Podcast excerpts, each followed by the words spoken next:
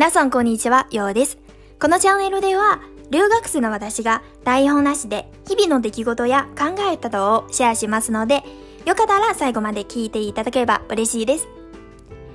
実は今日のエピソードでは、何を話そうとか悩んでるけど、さっきふっと思い出したのは、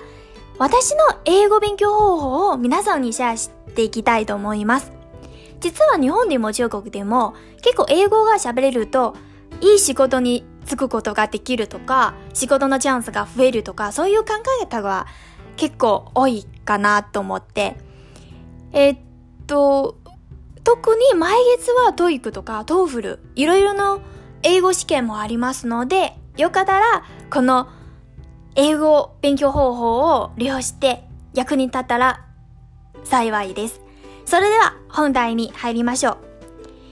実は語学勉強はインプットとアウトプット二つは一番重要だと思いますので、まずインプットからご紹介いたします。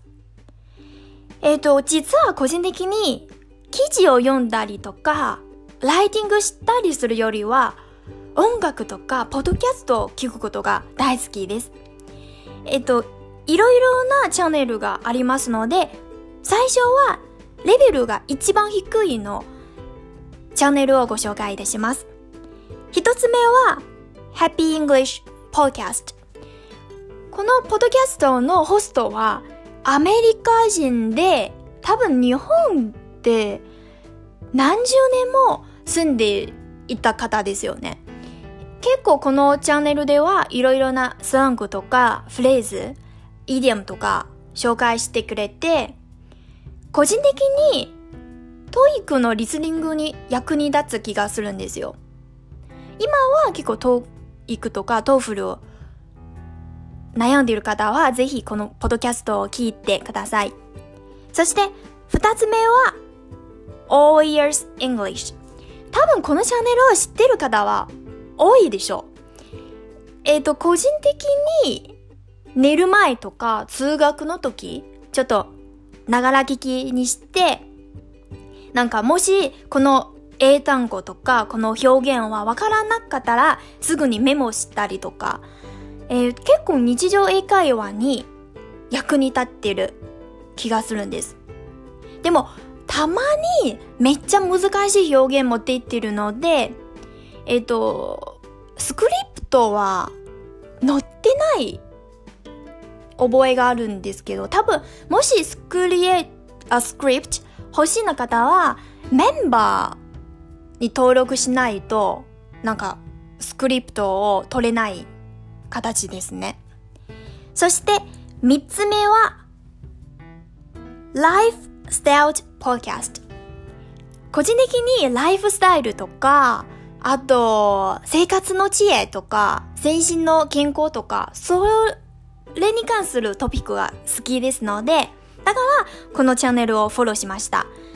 えっ、ー、と、この方は YouTuber ですので、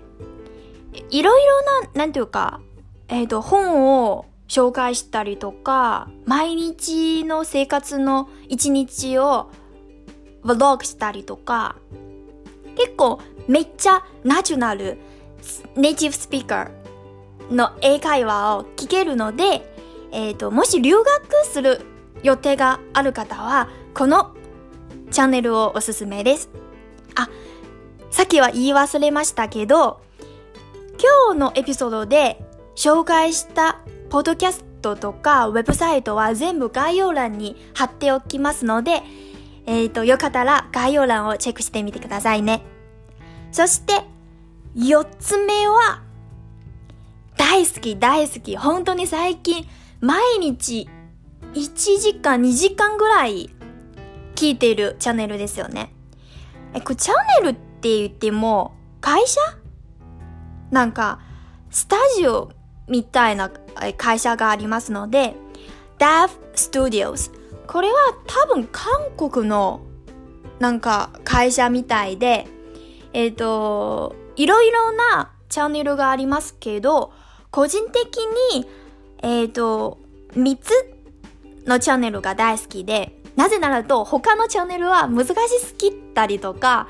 えっ、ー、と、喋ってる英語は全然わからなくて、ちょっとそれは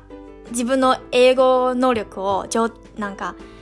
上達しないとわからないかな、最近めっちゃ実感しますので、まずは私にとってはめっちゃ聞きやすい、わかりやすい英語のチャンネルを3つご紹介いたします。えっ、ー、と、1つ目は Get Real。本当にハマってるほど大好きです。Get Real このホストは3人がいますので、えっ、と、Ashley and Panil from B2B and、もう一人は、えー、BM from Card。この3人は全部 K-POP なので、結構、韓国の、なんていうか、芸能界、韓国の音楽に興味があった方は、これはぜひ聞いてほしいです。なぜならと、たまになんかめっちゃリアルななんか話なので、本当に、えっ、ー、と、友達さんになんか世間話を喋ってる感じで収録しますので、めっちゃなんか親しみやすいイメージがありますので、いろいろ喋って、あと、たまになんか、例えば3人は。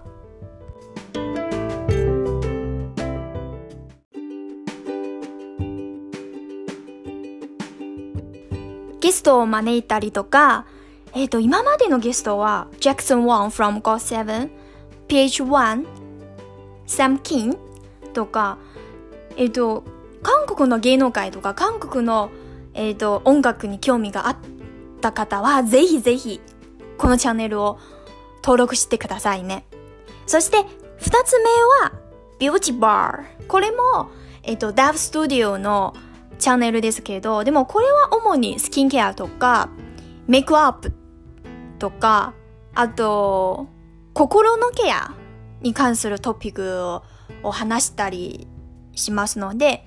えっと、なぜなると私、このチャンネルが好きな理由は、結構、一人のホストは、えー、ジョン、ジョン・キン。えー、彼女は YouTuber ですよね。でも、私は前は、彼女の YouTube をフォローしたので、なんか、めっちゃわかりやすい英語と、あと、スキンケアもいろいろ話したりとか、あと、ブログとか、めっちゃ面白いです。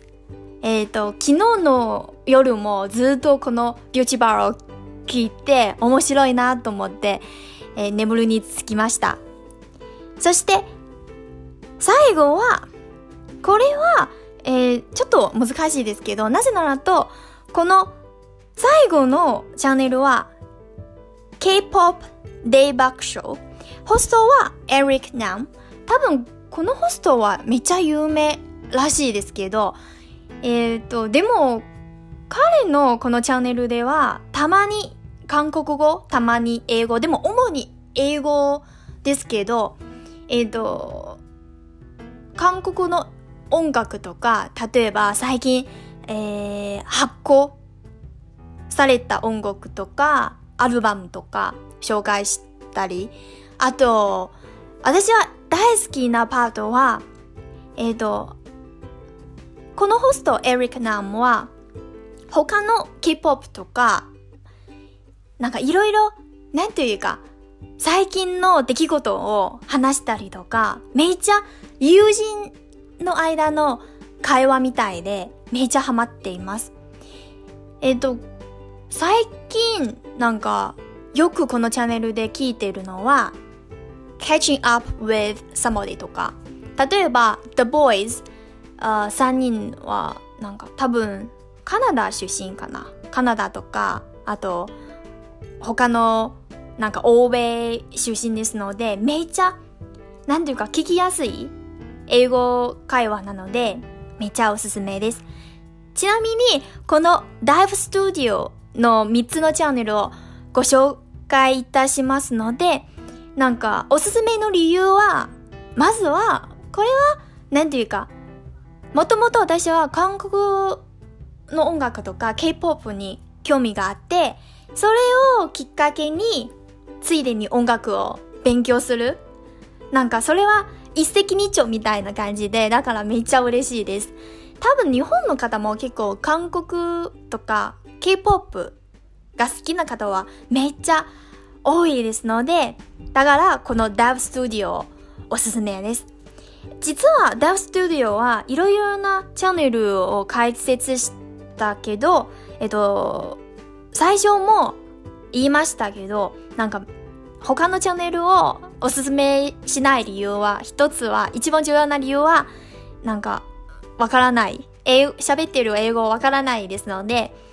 えっ、と、The Nonsensible ホストは Sam。なんか、3人ともは、なんかアメリカ出身なので、なんかネイティブスピーカーの英語のスピードめっちゃ速くて、あと、イディアムとかスラングとかめっちゃ、あと略語めっちゃ喋ってるので、ああ、本当にわからないなとか、でも本当になんか、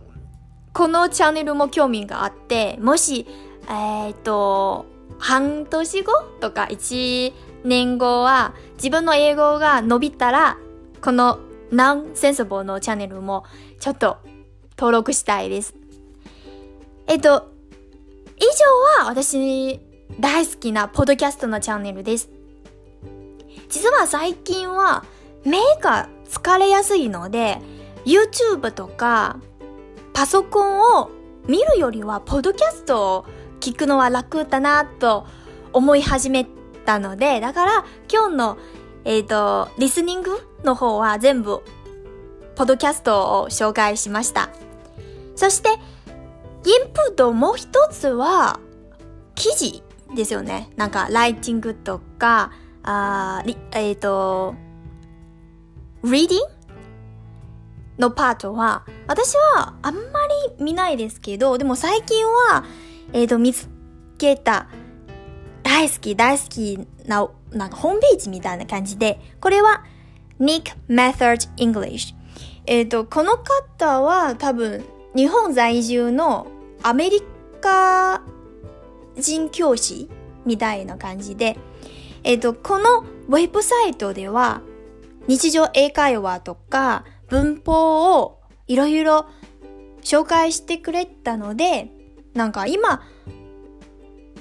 なんか喋、英語を喋るのが苦手な方は、ぜひぜひ最初このウェブサイトをチェックしてみてください。そして、も、あともう二つのウェブサイト、ウェブサイトを紹介したいですけど、一つは Half Post。もう一つは VOA Learning English。この二つは全部英語のニュースとか記事のウェブサイトですので、例えばなんか最近コロナの記事とか、ワクチンの接種とか、あとベトナムの事情とか、いろいろ記載しますので、えっ、ー、と、結構、うん、なんていうか、難しい英語、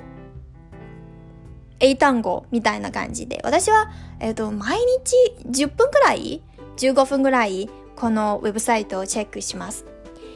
えっ、ー、と、以上は、本当に長かったですけど、以上は、えっ、と、インプットの方法ですけど、えっ、と、このエピソードはできれば15分以内えっ、と、締めたいですので、